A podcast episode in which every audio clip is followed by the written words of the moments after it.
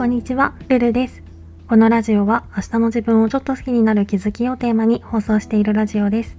私なりの心地よい暮らしのコツや日常での気づきをお話ししています。もしよろしければフォロー、コメントなどお待ちしております。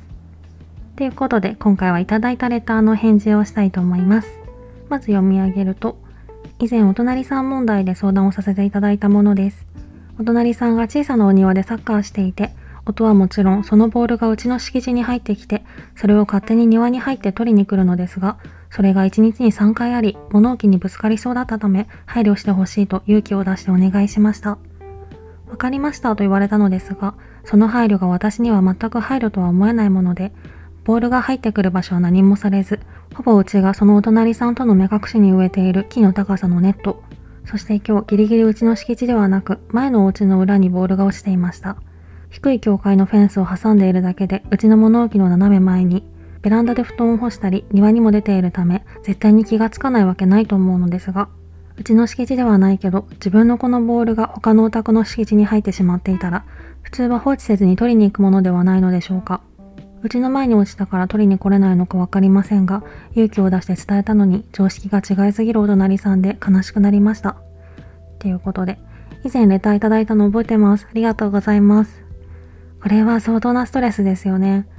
そもそも隣の家に入るかもしれない状況でサッカーをすること自体、その時たまたま保護者の方がいなくて子供だけだったとかじゃない限りえって感じだし、100歩譲って1階庭に入ってしまったのは不注意で仕方ないと考えても、普通という言葉は適切ではないのかもしれないけど、いやでも普通はほんとすいませんって感じで同じことはしないんじゃないかなって思ってしまいます。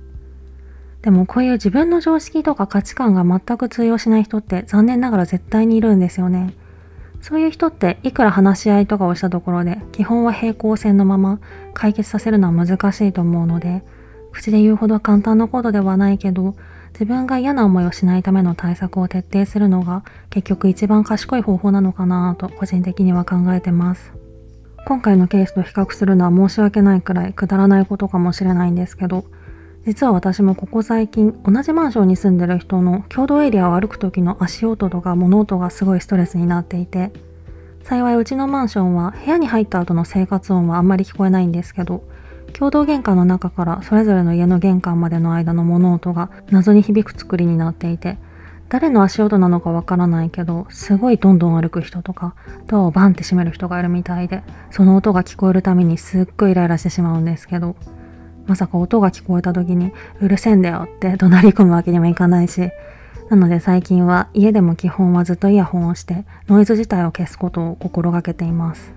本当は基本一人なので耳をいたわるためにもできれば家にいる時はスピーカーにしたいんですけどスピーカーだと当然周りの音は聞こえるのでとにかくストレスを受けないことを最優先にずっとイヤホンをすることでしのいでいて。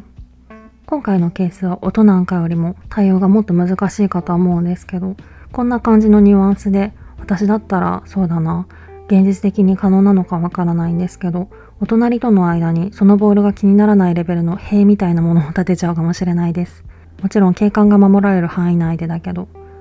まあ、DIY かちょっとした工事をお願いしちゃうとか。あとは最悪は引っ越しも視野に入れるかな。持ち家でも引っ越せないことはないのでもちろんその人のためにそこまでって感じではあるけど生活って毎日のことなのでもうストレスが限界値を超えていたら、あくまで私だったらなんですけど、いっそ引っ越してもっといい環境に身を置いた方が、長い目で見たら得なこともあるのかなーなんて思ってます。もちろんなんでこんなやつのためにそこまでとは思うけど、因果応報は絶対あると思うので、制裁はそれに任せて、とりあえずは自分がいかにストレスを感じずに済むかに焦点を当てた方がいいのかもなーって個人的には思いました。なんか因果応報って前にレターをいただいた時にもお話ししたような気がするので、すんごいめちゃくちゃ人のこと呪ってる人みたいであれなんですけど、そんな感じで、あんまり画期的なアイデアを提案できなくて申し訳ないんですけど、少しでもいい方向に向かうことを陰ながら祈っております。レターありがとうございました。引き続きレターでの質問、感想も絶賛募集中ですので、ぜひお気軽にいただけたら嬉しいです。それではまた次の放送でお会いしましょう。